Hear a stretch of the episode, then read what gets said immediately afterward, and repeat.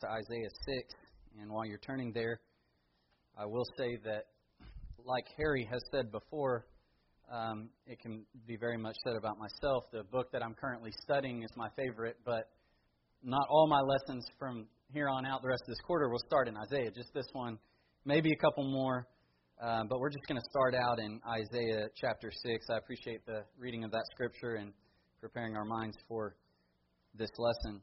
I did want to, before getting into my lesson, very quickly, um, I told Harry I'd do this. He preached second last week, so I wasn't able to speak after he preached that lesson. I wanted to give it a hearty amen, especially the application on modesty at the end. I think that he did an excellent job of setting that up. I think that the scriptures are very clear along those lines, and I'd encourage you to listen to that again and definitely make application of that.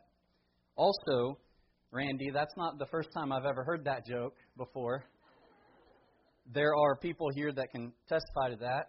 Um, but I think that, well, it's all good and fun, and it's, it was a good joke, uh, and, and I've heard it said to other people as well, so I'm not alone. Uh, got to realize you always run the risk of having a Eutychus situation on your hands after saying something like that. Someone falling asleep and falling out the window. So uh, buckle up. I kid, of course. Um, I appreciate his leading of those songs. Uh, did an excellent job, always does, and prepare our minds for the holy things of God. You know, guilt is a universal reality because sin is a universal reality. All of sin falls short of the glory of God. And because of that, what you have is a universal need, at least. Maybe not desire, certainly should be, but a universal need for pardon. And for those who have come face to face with the threat of judgment and realize the way out of that wrath of God, we can uh, relate to what Paul says of himself before Christ in Romans seven twenty-four. Who will deliver me from this body of death? I thank God through Christ Jesus our Lord. Guilt is a universal reality, so the need for pardon is as well. You know, I want to consider that this morning, thinking about it and the way that Scripture reveals in regard to how serious sin is. And while it's a spiritual thing, we don't see how serious it is with our eyes. And so, like Harry was mentioning, we got to walk by faith and just trust God about how serious things are. Because as we as we continue through our lives and, and we fall short, or maybe you haven't even obeyed the gospel and you're in sin now, there are things you can start doing, and you can put that away in the filing cabinet of your mind and forget about it and, and think that everything is good and well, because sin is not some black goop that is on your clothes or on your skin and you can't really feel it. But if it's there, the effects are destructive. They are eternal if they're not dealt with. And what it does in part is it brings forth the presence of guilt, which is also a problem.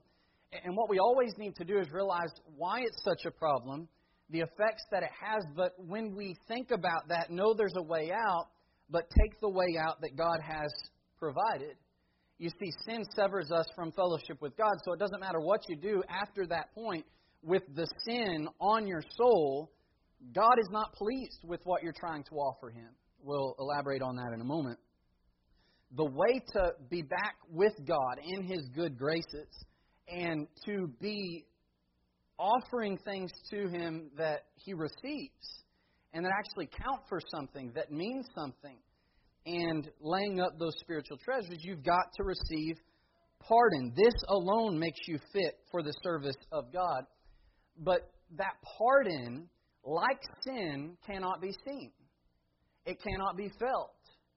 It cannot be taken out of a bag and shown to someone.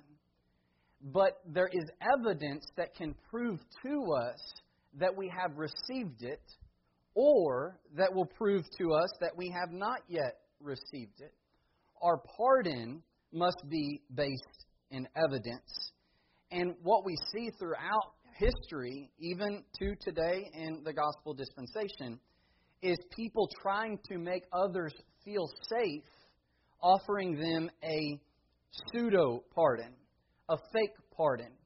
And it feels real to others, but it's not real. And when the pardon is not based in evidence, that is, you cannot prove beyond a shadow of a doubt that, yes, I was in sin, and now that sin is sent as far away as the east is from the west, and it's not to my account anymore. If you can't prove it to yourself and to others, then it is meaningless. And when you get that pseudo-pardon that is not based in evidence, it's fabricated, it only compounds the problem. Misinformation, it leads to misunderstanding, and that will just fester the sin and lead to more misconduct. When sin is not properly addressed, then sin remains and more sin comes along with it. But when you've actually received pardon and you see the evidence, I know that I'm right with God. What that does is it produces a boldness. It produces a power that you didn't know before. The source being the gospel of Christ, your faith based in evidence. And then you can go on and do great things for the Lord. But the pardon has to be real. I think Isaiah six is a case study of that. I appreciate the scripture reading again, where Isaiah is in the Spirit of the Lord. He, he has this vision. He sees the throne of God. He sees His majesty. He sees His holiness. The seraphim say, "Holy, holy, holy is the Lord." He's completely holy. This is set in stark contrast to what we read in chapter five about the woes pronounced against Judah and their sinfulness as a vineyard of God who was expected to bear good grapes and has borne wild grapes to a great degree. And you think about a man named Isaiah and how he's a prophet of God, and you wonder why he's trembling before the throne of God. Because it doesn't matter the amount of sin, it matters whether you have any sin whatsoever. So Isaiah, in comparison to Judah, he may be a light, but not in comparison to the holy God. So he says, "Woe is me, for I am undone. I'm a man of unclean lips. I dwell in the midst of a people of unclean lips. For my eyes have seen the King uh, of glory, the, the King, the Lord of hosts." And you skip ahead to verse eight, and now he's hearing the word of the Lord. He hasn't spoken up to this point. The seraphim have. Isaiah's not fit to hear the Lord's word. Then the Lord speaks to him, and he says, "Who shall I send, and who will go for us?" And Isaiah, he volunteers himself. "Here am I, send me." What happened? He went from woe to "Here am I, send me." Says that seraphim flew to me, verse six, having in his hand a live coal, which he had taken from the tongs from the altar, and he touched my mouth with it and said, "Behold, this has touched your lips, your iniquity is taken away, and your sin purged." He cannot do what he did in verse eight and carry on his mission that follows through the end of the chapter without the pardon. And this was a pardon without any doubt whatsoever. But I want us to understand what the evidence was. It was in divine revelation. The seraphim, taking this coal from the altar, said, God is, is speaking through him. This is coming from the throne of God. Your iniquity is taken away. And so because God has revealed to him his cleansing, now Isaiah, not in arrogance, not in pride, but in humble submission to the grace of God and receiving His gift of forgiveness, can boldly say, "Here am I, send me." And not only that, but he can go and perform a mission that is as difficult as we read. He's going to be talking to people whose ears are heavy, their eyes are shut, their heart is dull, they see with their eyes and they hear with their ears, and they don't understand or return that they should be healed. And he's going to do this until it's completely hardened, though there's a light at the end of the tunnel. This remnant, this tenth, will be preserved. How, how does anyone have the boldness to do that? They know, one, they're right with God. They will not suffer the wrath the wicked will suffer. And they know, two, I have the Word of God. And that makes someone bulletproof. But when you've got pardon that can't be proven, no wonder there are those in the Lord's kingdom that shrink at the threat of error and sin and don't confront it with the kind of faith of Abraham or of David or of Isaiah. Pardon is immensely important in the grand scheme of things. If we're to do anything for the Lord worthwhile, if we're going to be used by Him, we've got to be pure. We've got to be clean. And you know, God's people recognize that, and, and we're rightly concerned with giving confidence to each other, to our youth, and, and to those who are aged, to, to everyone, that even though you have sinned, even though you are imperfect, God can use you. But we've got to go about this the right way. It can only be done by dealing with the crippling and paralyzing problem of sin. If the sin is not actually dealt with and we just paint over it, we sweep it under the rug, we make each other feel as though things are okay, but the sin has really gone unaddressed, more and more problems come. We've got to have proof of our pardon, and then God can use us in amazing ways. There in Isaiah, I think we saw three points. Some have called it the woe, woe is me, the low of verse seven in another translation, and the go, I will go, here am I, send me. But consider it with me this morning, if you will, as the deterrent of sin and shame, of the release or the redemption of the pardon of sin, and then you have the devotion, the boldness to serve God. We've got to realize what God has prescribed for us to submit to. I want us to understand first what the ter- deterrent is.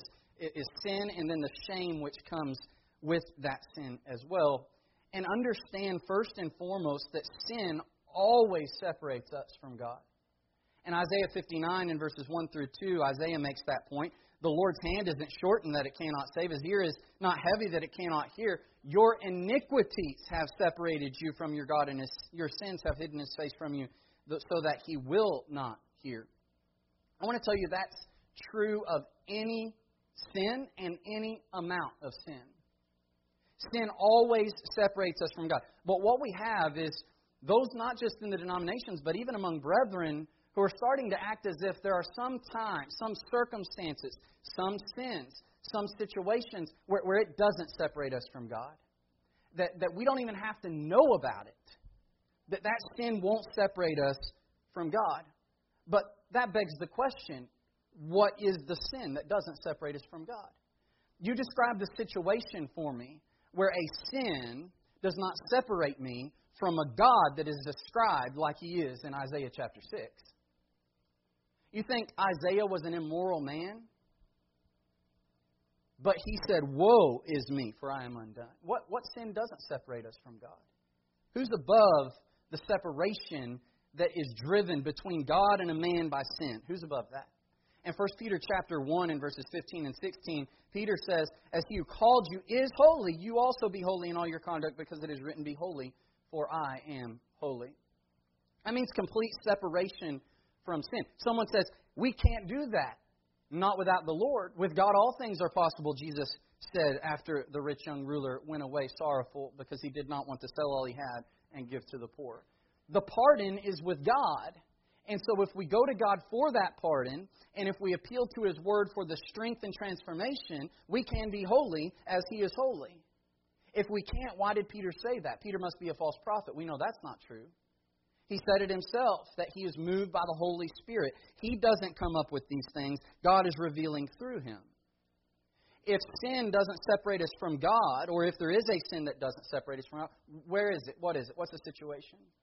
In First John one and verse five, we read an important thing about God. John declares the message that he received by being with the Christ and being inspired by the Spirit that he would send. This is the message we have heard from him and declare to you, that God is light.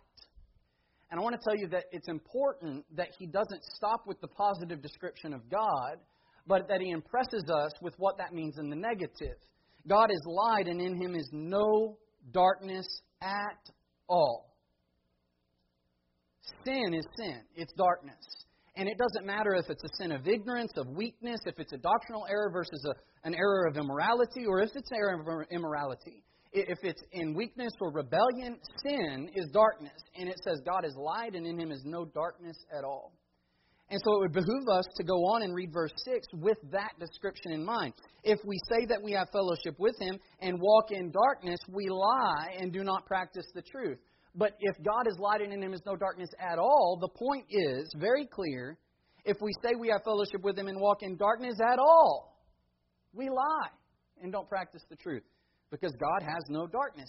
if there is a sin or a situation, what have you, where there's sin present and it does not separate us from the holy God, I want to see it.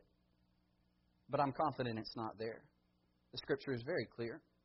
So what I want us to understand is, as I mentioned before, you can't see sin. It's not something visible. It's not something that is physical. But if it's there, it has extremely damaging effects, to the extent that if you are here this morning and you are in sin, the sin has not been pardoned, you have not dropped to your knees and prayed to God for that forgiveness as a child of God, or you haven't been immersed in the waters of baptism yet to receive the atoning blood of Christ and be added to the body of Christ, then you're not in fellowship with God. And, and what the implication of that is, is that we may be worshiping God and He's hearing it and He's receiving it and it is a sweet-smelling aroma to Him. It can't be said of your service. And the Scripture is laced with examples of that truth. Sin deters one from proper service to God. Now, understand by that, it doesn't necessarily mean that if you're in sin, you're not going to want to come. Maybe the case. But a lot of times that's not the case. But if the sin goes unchecked and unaddressed, even if you do come, it deters you from having acceptable service to God. You may attempt the service, but it's nullified because of your sin, because God's holy. In Isaiah, the first chapter, Isaiah mentions this as he begins his prophecies concerning Judah, and he speaks about the formalism of their worship. And it's formalism in great extent because it is devoid of a life reflecting it. He said, "Hear the word of the Lord, you rulers of Sodom. Give ear to the law of our God, you people of Gomorrah. To what purpose is the multitude of your sacrifices to me? Says the Lord, I have had enough of burnt offerings of rams and the fat of fed cattle. I do not delight in the blood of bulls or in the lambs or goats. When you come before me, who has required this from your hand to trample my courts? Bring no more futile sacrifices, incenses, and abomination to me. The new moons and Sabbath and the calling of assemblies. I cannot endure iniquity and the sacred meaning. Your new moons and your appointed feasts, my soul hate. They are a trouble to me. I am weary of bearing them. And when you spread out your hands, I will hide my eyes from you. Even though you make many prayers, I will not hear. Your hands are full of blood." You may be doing these things. You may be my chosen people. As far as the form of your worship, it may be spotless. But your sin nullifies everything. And all it does, God is saying, is it makes me sick. How else can it be? Before a holy God and there's sin on your soul, it can't be that way. Sin separates you. He won't hear your prayers. He won't receive your worship as an acceptable offering.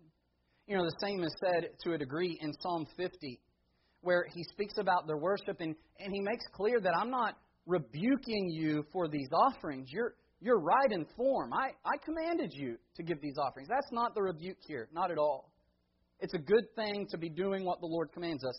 But notice what he says in verse sixteen of Psalm fifty. To the wicked, God says, "What right have you to declare my statutes or take my covenant in your mouth? Seeing you hate instruction and cast my words behind you." I think that's what was going in Isaiah's mind in Isaiah six. What right do I have to declare the word of the Lord? I'm a man of sin. And he says, when you saw a thief, you consented with him, and you have been partakers with adulterers. You give your mouth to evil, and your tongue frames deceit. You sit and speak against your brother. You slander your own mother's son. These things you have done, and I kept silent. You thought I was altogether like you, but I will rebuke you and set them in order before your eyes. Here are a people described as being wicked, but they have not separated themselves from the service of worship to their God. They're separated from God in every other sense. They're not living by the Word, though they're still declaring it with their mouth. They're not living righteous lives, but they're still walking into the assembly and offering up these sacrifices and offering up this worship. It's not acceptable to God. What right do you have? And I want us to be impressed with what he says in verse twenty-one. You thought I was altogether like you. How does he say they thought he was like in this passage? Or, or how are they like? And therefore, how do they think he's acting in this passage? Notice back in verse sixteen and seventeen. he says, What have what right have you to declare my statutes or take my covenant in your mouth, seeing you hate instruction and cast my words behind you? So they're speaking the word of God, but practically they're throwing it in the garbage. And so they're double-tongued. They're saying righteous things. They know the truth. They know what is right worship. It's not where the idols are. It's not in this form or that form. We know we're the people of God. We know what righteousness is. We know what right worship is. But in their life, they cast the words of God behind them. And God's saying, I don't say I'm holy and then tolerate sin.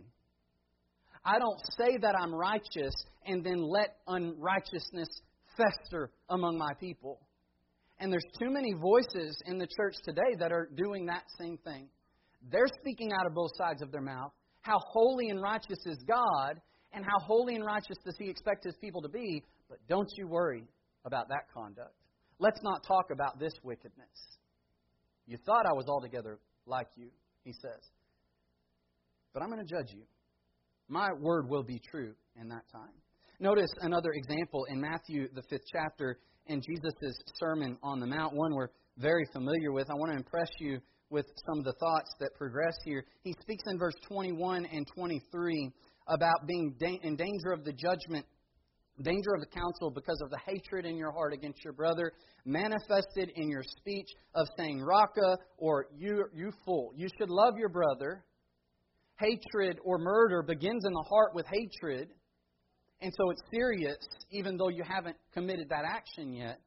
You're in danger of judgment just by thinking these things, much less saying them. And notice what he goes on to say about worship, verse twenty-three. Therefore, if you bring your gift to the altar and there remember that your brother has something against you. There's no question in this example that it is legitimate that your brother has something against you.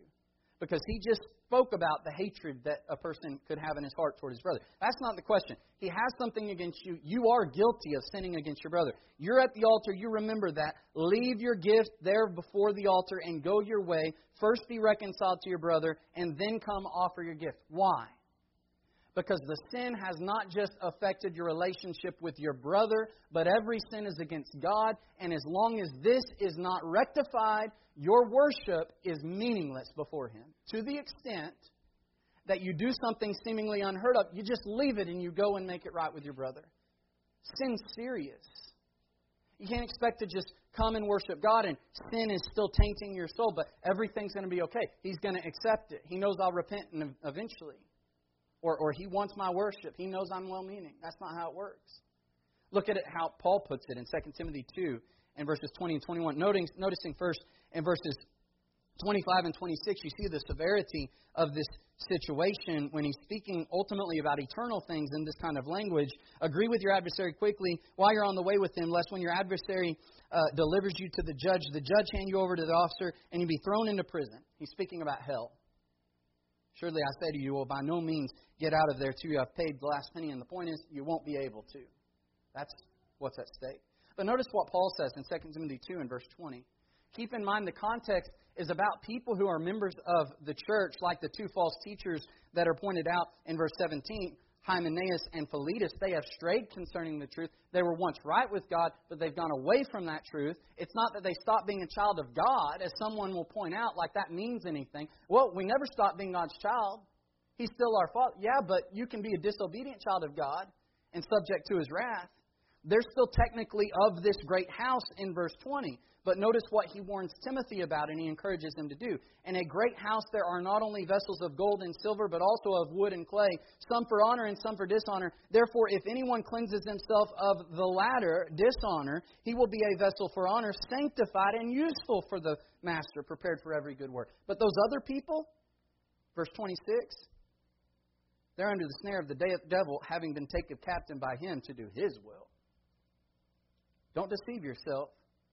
Sin prevents you, no matter what you're doing, how you're trying to mask it, sin prevents you from doing anything that is acceptable to God. He will not hear it. You're not in fellowship with Him. That's what's at stake. Sin always separates us from our God. And so when sin is unaddressed, then you have a great deterrent to an individual from ever doing something that is going to be pleasing to God. But sometimes this is what happens. An individual is in sin and they understand they're in sin. There's something wrong. And then what Satan tries to do furthermore is keep them in that sin by the overwhelming presence of their sorrow. And so it may be someone's desiring to serve God, but they're in sin and they know that they don't have fellowship with God. So someone may think that they're at worship and all things are good, but they have that sin they're aware of. And while someone else thinks you're offering acceptable worship to God, unbeknownst to them, they couldn't be further away from the Lord, even though they're in the assembly. But but they want to do what's right, but sorrow is keeping them from rectifying their wrong. You know, sorrow is a gift of God. It's that alarm system that goes off. It's that feeling we have from a defiled conscience, and the intention of it is to get away from that sin. You know, in Isaiah six, that holiness is revealed not to deter Isaiah from ever serving God. It's not for Isaiah to run away from. It's for Isaiah to run to in hopes of forgiveness and restoration so that he's fit for that service of God. But just like the holiness of God is not meant to deter us from coming to serve Him, we can't say that the grace of God is intended to give us a lax approach to the service of God and act as though the grace of God somehow masks this sin that has not been rectified. We've got to be careful about that. We don't want ourselves to be swallowed up with too much sorrow, but sometimes we jump all the way to the other side and we say, because Satan can use that sorrow for evil instead of good, I'm going to make sure this person doesn't feel bad about their sin. But what they should do is, out of godly sorrow, repent. Second Corinthians seven, eight through ten. And so we, we can't like talk about a balance. We just need to talk about the truth. The truth is where we need to be. You need to realize how sin separates you from a holy God and realize that grace can take that sin away to serve, but what it doesn't do is overlook the sin so you can serve while you're still in your sin. Now, unaddressed sin then will lead to a continual sorrow that will engulf us. You know, Harry talked about doubts that arise, and I want to tell you that doubts will continue to arise, and the birds will make, make that nest in, in your hair if you let them fester. And, and the way to keep that from happening is to study God's Word, as he indicated, to look into truth. And one of the reasons for that is because that's when you can find certainty and confidence of your pardon. And so you can let go of that sorrow, just like Paul let go of the sorrow of persecuting the church.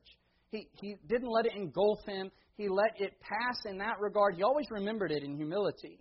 But he allowed God's grace to do what it was intended to do so that he could then serve God without relenting. And God knew his honesty of heart and his love for truth would lead him to the seeking of that pardon, would lead him to the confidence of that pardon as it's evidenced in the gospel, and then he would do great things in the kingdom of God. And so Satan can use that sorrow, if we're not careful, and manipulate it to where we're destroyed. So yes, we've got to comfort each other. We've got to make sure we're not swallowed up with too much sorrow. We've got to make sure that people know God's forgiveness is real and he still has use for you. But brethren, we cannot compromise the truth of the gospel to make each other feel good. Second Corinthians two and verses five through eleven, then you have a case where an individual should have been swallowed up with sorrow, but then he repented and the Lord forgave him. And Paul makes a warning about what that sorrow can be used for if you don't reciprocate your love to him. In verse seven, on the contrary, you ought rather to forgive and comfort him, lest perhaps such a one be swallowed up with too much sorrow. And that's when he says in verse eleven, lest Satan should take advantage of us, for we are not ignorant of his devices. I completely realize that sorrow can lead to someone's damnation if it's not addressed properly. But addressed properly it must be. We cannot mask the pain. We cannot mask the problem. We've got to really deal with the sin, and only then the sorrow can go away. Remember Peter, how distraught he was when he denied the Lord, and the Lord made sure he knew he still had a use for him. That wasn't fake. It was based in evidence. The Lord has the ability to forgive, and they would go preach the gospel that they had themselves obeyed, receiving the remission of their sins. But then you've got Judas, and he was deceived by Satan into thinking that forgiveness isn't an option. The Lord has no use for me. And so he didn't even seek release. But the point is, we need to know that the release is there. We need to know that the pardon is offered, but seek it according to God's will. And only then do we have a right to be confident about serving God. Sin is a problem that cannot be overlooked on any level, to any degree, with any person. It deters us from serving God properly. But thank God that He has offered deliverance. He's offered pardon.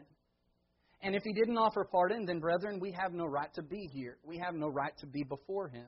But He does. In First Timothy chapter two and in verse four, it tells us that He wants all men to be saved and to come to the knowledge of the truth. Likewise, in Second Peter three and verse nine, it says that He's not slack concerning His promise, but He's not willing that any should perish, but that all should come to repentance. He wants people to be saved. But that cannot be something we use as a sort of an out for addressing sin.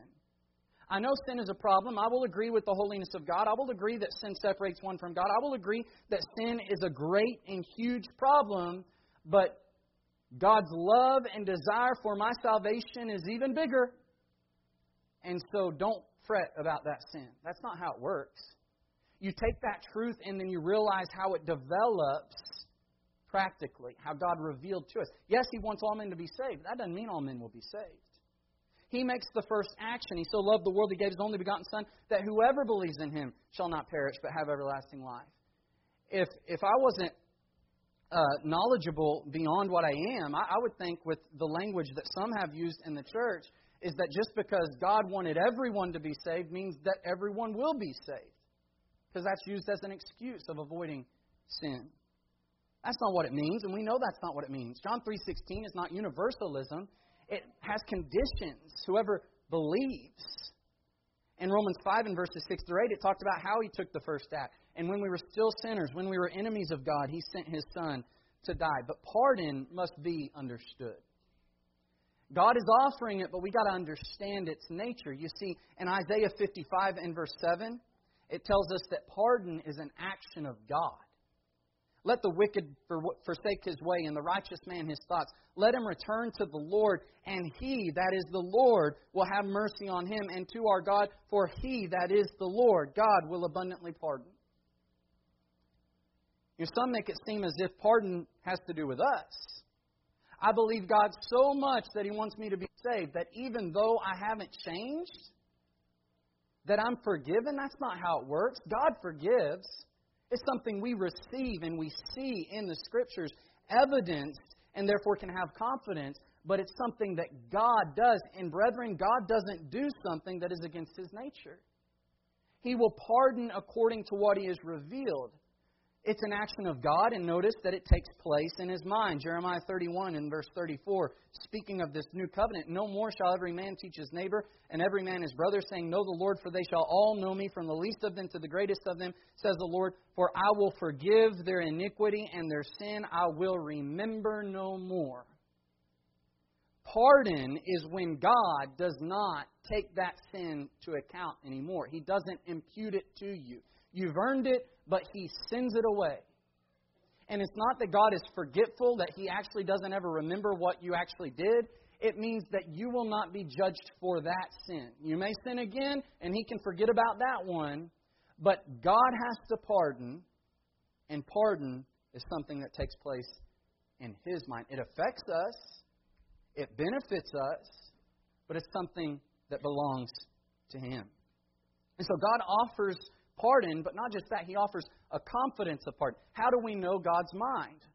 How do we know then that we've been forgiven? God can still give us confidence of that. In fact, in First John chapter five and verse thirteen, John writes this whole epistle for the purpose of them knowing that you have eternal life. I want you to know beyond a shadow of a doubt that you are right with God, but that confidence also comes with a responsibility according to First Peter three and verse fifteen, and it's with the presentation of evidence. Sanctify the Lord God in your hearts, and always be ready to give a defense to everyone who asks you a reason for the hope that is in you with meekness and fear. I have hope because I've received pardon, and I'm confident in that. And what that means by nature is that I can prove it. If I'm confident, I should be able to prove it. That's the kind of confidence that God offers. But remember, pardon is something He does, and it takes place in His mind. So, pardon can only be something that we have confidence in when the mind of God shows us through revelation that we have received. Isn't that simple? I can't know unless God tells me that He has forgiven me. And I can't know that He has forgiven me unless I know His mind, and His mind is revealed in His will. In First Corinthians two and verse eleven, the Apostle Paul says, "What man knows the things of man except the spirit of man which is in him? Even so, no one knows the things of God except the Spirit of God. Now we have received not the spirit of the world, but the Spirit who is from God, that we might know the things that have been freely given to us by God." We know His mind because He's revealed it to us, and brethren, that includes pardon. But what is happening is that more and more are trying to convince others that they have nothing to worry about, that God has forgiven them, because after all, God is grace, God is love. He wants everyone to be saved, so you shouldn't worry about your sin. He wants you to go to heaven. But you can't know that He's actually pardoned you unless He has revealed it to you. And so what you have is a Jeremiah six fourteen situation. "They have also healed the herd of my people slightly, saying, 'Peace, peace,' when there is no peace." You know what that implies? That they have actually received some kind of assurance. It's fake, but they feel healed. They were hurt and sorrow, and what this false prophet did is he made them feel better. He said, "Peace, peace," but there is no peace. Now, what has actually been accomplished except a heart is even further lost than it was before? How dangerous is it to think that you're safe when a train is rolling down the tracks right at you? You've got to actually find deliverance. And that's found in the mind of God. We see it when God tells us what to do, and then we do it. That's the confidence. That's the evidence. That's the verification. In Romans eight and verse sixteen, Paul put it this way: "The Spirit Himself bears witness with our spirit that we are children of God." You notice there, "with our spirit." The Spirit reveals the Word of God, and it doesn't bear witness to our spirit. That's what a lot seem to believe, that I, I know I'm saved because I feel it. And that's the Spirit bearing witness to my spirit that I'm saved. It says it bears witness with my spirit. And so the Spirit reveals something for us to do. And when my spirit submits to it, those two are witnesses of the fact that I'm a child of God. Very simple. In Mark sixteen and verse sixteen then, Jesus said they would preach the gospel revealed by the Spirit, that he who believes and is baptized will be saved. He who does not believe will be condemned. It both shows the command and it shows the revelation of God, and it serves as an example of this very formula. The Spirit says he who believes and is baptized will be saved, but I have only believed, and so there's this witness, but I do not bear witness with that witness. I have not done what the will of God says. I have not believed, and therefore I will not be saved.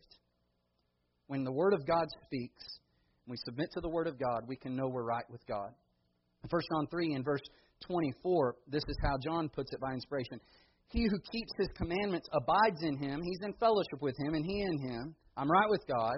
And by this we know that he abides in us." I know I'm right with God by the Spirit whom he has given us. But notice the parallel. The Spirit whom he has given us is parallel to the commandments which he has given us. And when I keep his commandments, I know the Spirit dwells in me. I know I'm right with God. There's your confidence. But it comes with the truth.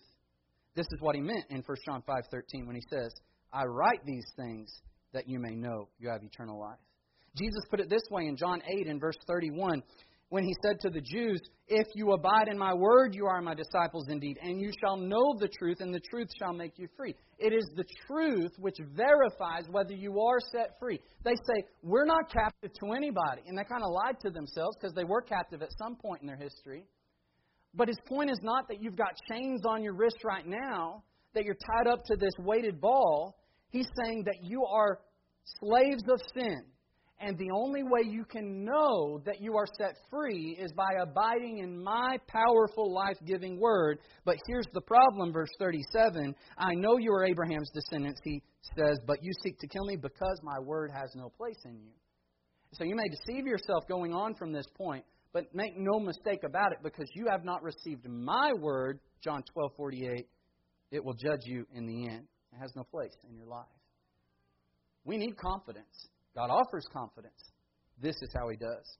In Second Thessalonians two and verse thirteen, we see this formula again, where Paul writes to the Thessalonians saying, "We are bound to give thanks to God always for you, brethren, beloved by the Lord, because God from the beginning chose you for sanctification, salvation through sanctification by the Spirit and belief in the truth, to which He called you by our gospel for the obtaining of the glory of our Lord Jesus Christ. Therefore, brethren, stand fast and hold the traditions which you were taught, by, whether by word or our epistle. Now, what's the kind of confidence that that affords us? Notice his language in verse sixteen. Impressive, beautiful language that all of us want to be true about us.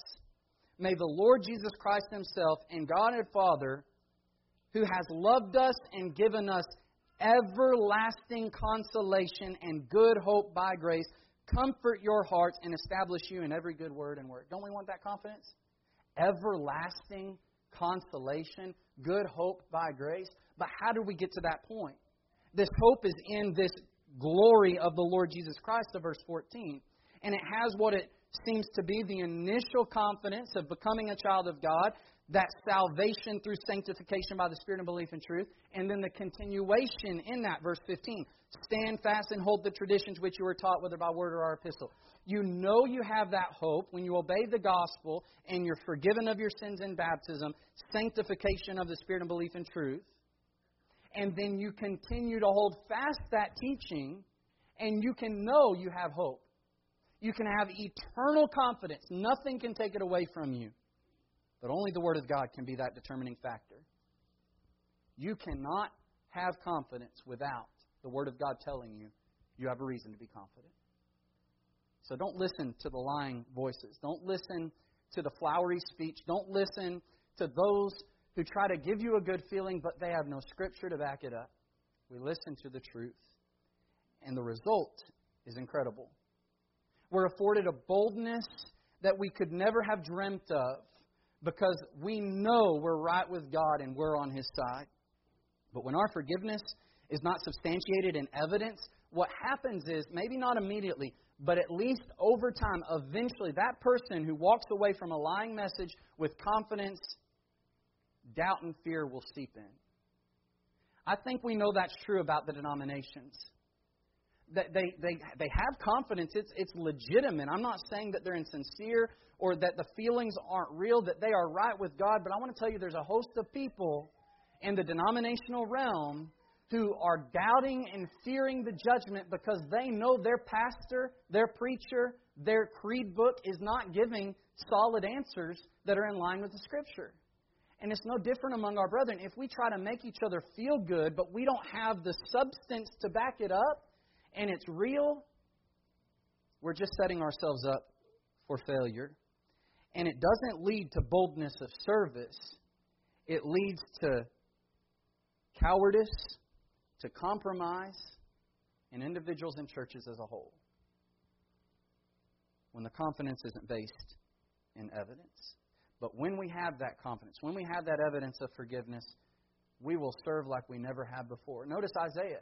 He went from woe is me to here am I, send me, and not just on some weak little easy mission, but you are going to be preaching to a rebellious and obstinate people. David in Psalm fifty-one in verse twelve, ask the Lord, restore to me the joy of your salvation and uphold me by your generous spirit. Then I will teach transgressors your ways, and sinners shall be converted to you. Or as Harry pointed out with the Apostle Paul, I know whom I believe and am persuaded he is able to keep what I have committed to him till that day. And we wonder why Paul in chapter four, nearing his execution, can say with confidence, I have fought the good fight, I have finished the race, I have kept the faith, and the crown of righteousness is laid up for me. It's because the confidence came from his submission to the Word.